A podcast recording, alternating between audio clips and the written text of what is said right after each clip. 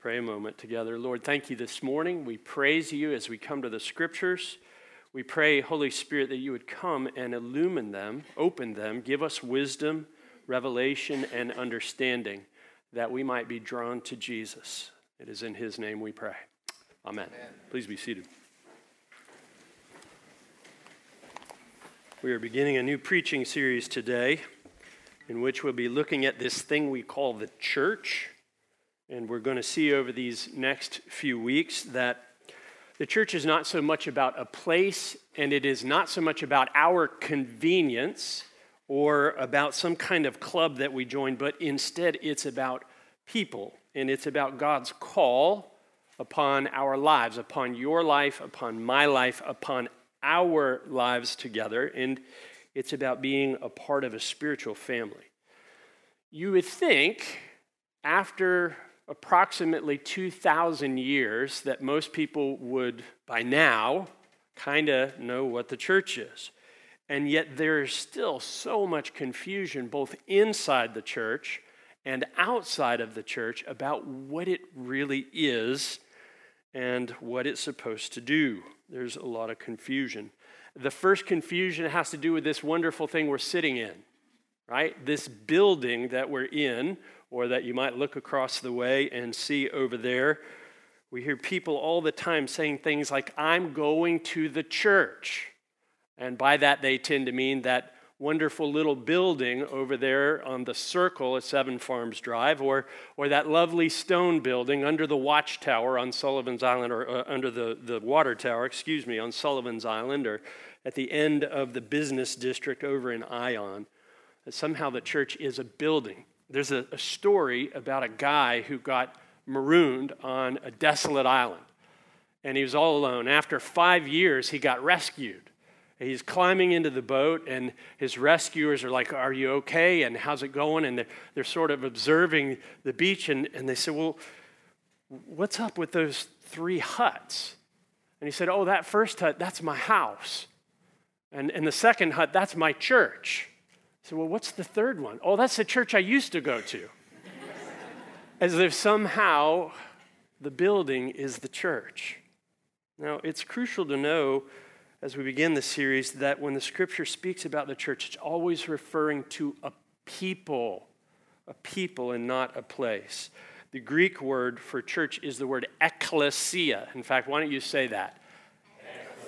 See, you learned some Greek today. Whether you learn anything else, you can say, I learned a Greek word, ekklesia. Ekklesia is a word that means a gathering of people, a gathering of people, not the place where people gather, a gathering of people, not the place where those people gather. And so the church consists of all those people in the local assembly, as well as all those people throughout the world and throughout the ages who profess or have professed Jesus Christ as Savior and Lord. That's the church. That's what the scripture is speaking about. To be a part of the church means to be a part of those who have been called out. That's actually what ecclesia means. Ecclesia means. It is the called out ones. And it refers to those who have been called out of the world by God, called out of darkness and into light by God. Those who have been called out of and away from their separateness from God and into a relationship with Him. Now, you can choose to remain separated from God in this life and for all of eternity. God never forces Himself on to people. But the thing about it is, despite what you know, the show The Good Place might indicate, there is no good place apart from being united to the good one. And the scripture is very graphic in the way it describes what it would be to be separated from God for not only this life, but all of eternity. Describes it as like a fire that always burns, a worm that always eats, right? It describes it as weeping and gnashing of teeth. Now, some of you probably have TMJ or, you know, you're a tooth grinder, uh, right? I can tell because I watch you, right? And sometimes you're just grinding them in here, right? Now, TMJ teeth grinding can be a really rough thing. Our dentist friends in here can tell us all about it, right? What it does to your teeth. That idea of gnashing of teeth, though, it would be more like imagine if you broke all your teeth so all the nerves were exposed and then you were grinding forever. That's the idea of this separateness from God that we are called away from. And that happens through our faith response to Him and His offer of forgiveness, of salvation in Jesus Christ. Ultimately, the called out ones are those who are called out from their separation and called into this relationship that is not just for a short period of time, but for all of eternity. We are called out and we are called into, joined together with Christ into his body. And not just me alone, but us. We are called out of that world and into his body, joined together. We receive the Holy Spirit. We're made new. And our baptism is the mark and it's the symbol of this newness of life, this faith in Christ that we hold. You might look at the scripture sheet there in that First Corinthians lesson. Thank you, Darren. You read it beautifully, by the way. It was a long one, and, and you helped us, I think, not to get lost in the length of it. If you just look at verse 13 there, the end of your second line, uh, for in one Spirit, that's the Holy Spirit, the Holy Spirit of Christ, we were all baptized into one body, that's the church, whether Jews or Greeks, slave or free, no matter where we started, right? No matter who we come from, what people we're out of, what our station in life is, and we were all made to drink of one Spirit. Then down to verse 27 now you are the body of Christ and individually members of it. That's the picture we're given. There are a number of pictures the scripture uses to describe the church, but one of the most prominent is the body of Christ, that we are the body of Jesus Christ on the earth. He is in heaven now. We, as his people, are his body here on the earth. And just as your hand, everybody grab your hand and just feel it. This a little kinetic learning right? Just as your hand is a member of your physical body, there you go. You can whack your friend with it if you want, right? Just as your hand is a, is a member of your physical body, it's connected, it's important, right? It's essential, we would say. Yes, you could live without it, but it couldn't live without the rest of the body for long. It's integral, it's living. That's how tightly connected you are to Christ and to the people of Christ in the church. That's how tied to one another we are. If your hand is separated from the body, it doesn't last long, does it?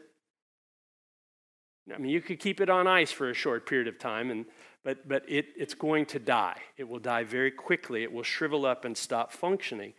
The Bible knows nothing of isolated Christians, disconnected Christians, Christians who are off on their own. Well, I don't really need the church. I can be a Christian on my own. Actually, the Bible says you really can't. It's impossible. And those who do that actually end up shriveling and dying, becoming disconnected in that way. To be hopping around from church to church to church, that's a new kind of American consumerist trend. The Bible knows nothing of that. It's, it's, it's, it just would be anathema to the Apostle Paul. An unattached Christian is a dying or an already dead Christian.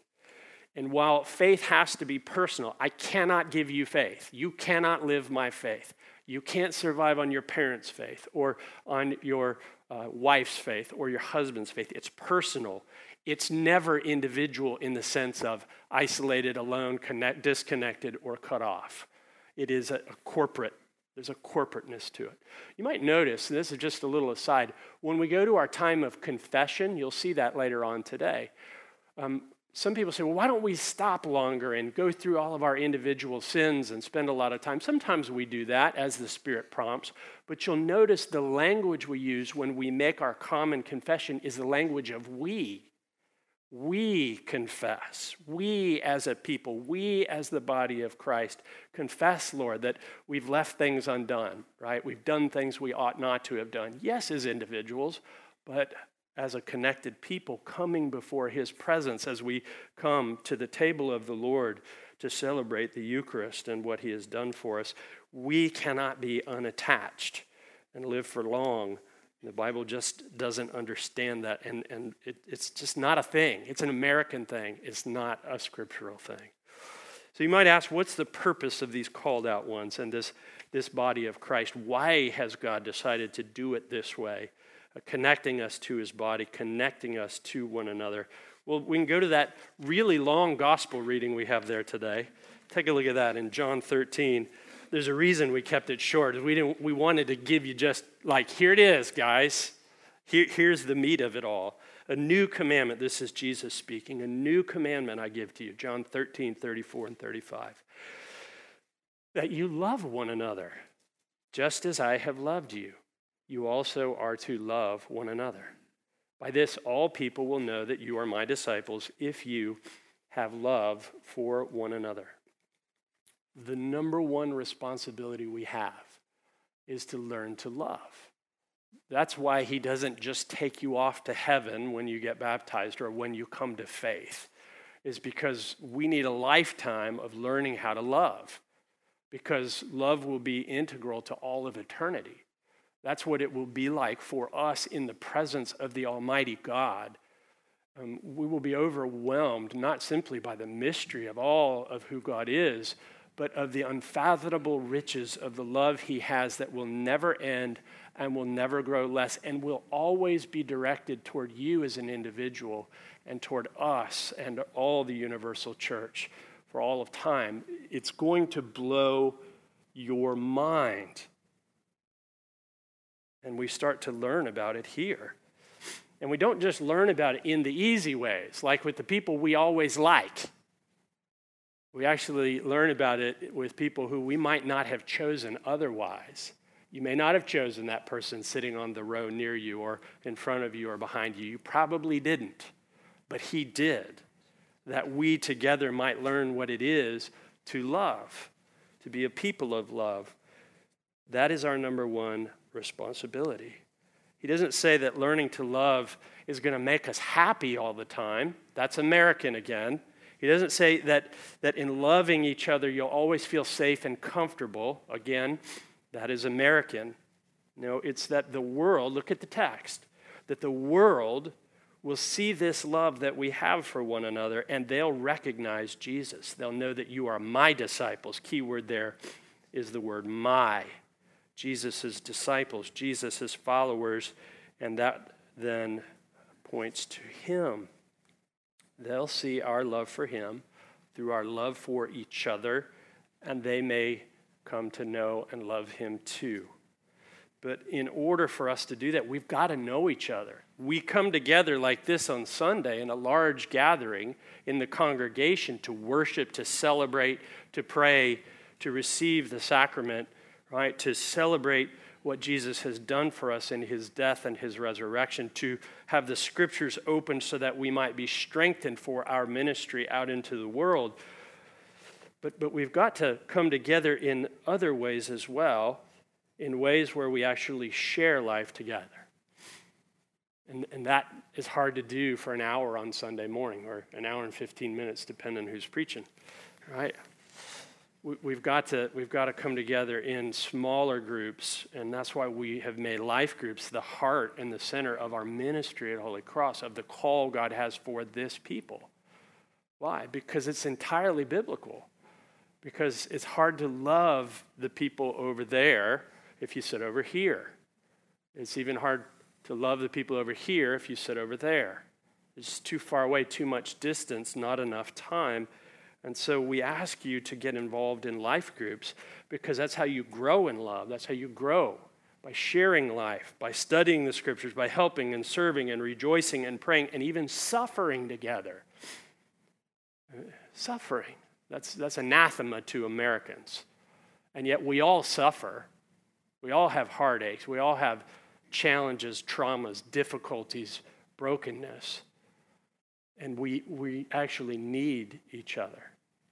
There's a, some of you might remember, there was a beer commercial a few years ago. I know you're like, I'm hearing about beer commercials in church, but the point is that the beer commercial was of these two guys, and they're like, I love you, man.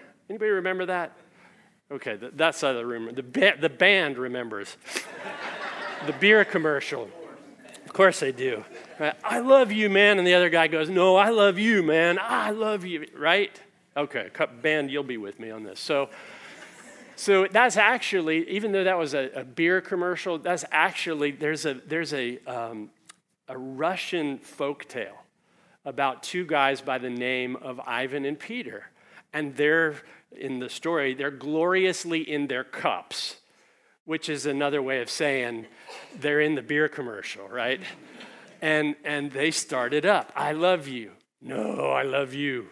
No, no, no, I love you. At which point, Ivan says to Peter, If you love me, tell me what hurts me.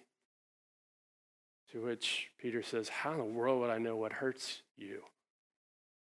And his response is, How can you say you love me if you don't know what hurts me? See, we need to go deeper in each other's lives, opening ourselves up in ways that expose us in vulnerability to knowing each other's not only strengths, but also our weaknesses, our challenges, the places where we hurt, so that we can be Christ's presence to one another, sharing this journey. And when we do that, the world will see that we are his disciples. There's that old song people are looking for love in all the wrong places. The world is looking for love, and they're looking for it in all the wrong places. And by God's grace, eventually, the things that we try to fill that gap with will run out of steam, right? Success, power, money, living in the right place, wherever that might be. And our hearts, which are always restless until they find their rest in God, because they're searching for that connection of love to Him, will eventually turn to see or look for something real and something different. My prayer is that Holy Cross would be known throughout this region, but specifically this campus of Holy Cross would be known on this island and in this area as those people who not only love God and faithfully receive the sacraments and, and know the Word of God, but that we would be known as those people who love, who love each other. That's actually our purpose, that they might see our love, and they might know him. Let's pray. Lord, could you do a supernatural work in us, not only releasing to us all the gifts of your Spirit that Paul described in 1 Corinthians 12, but would you also release in us a love for one another, a love for you? a love for one another. We can't force it, Lord. We have to enter into it willingly. But as we do, we know your Spirit will give us what we need to do it. So, Lord, do a work in me, do a work in us, do a work in this gathering of called out ones, the people of God at Holy Cross. For your sake and for your glory, we pray this. Amen.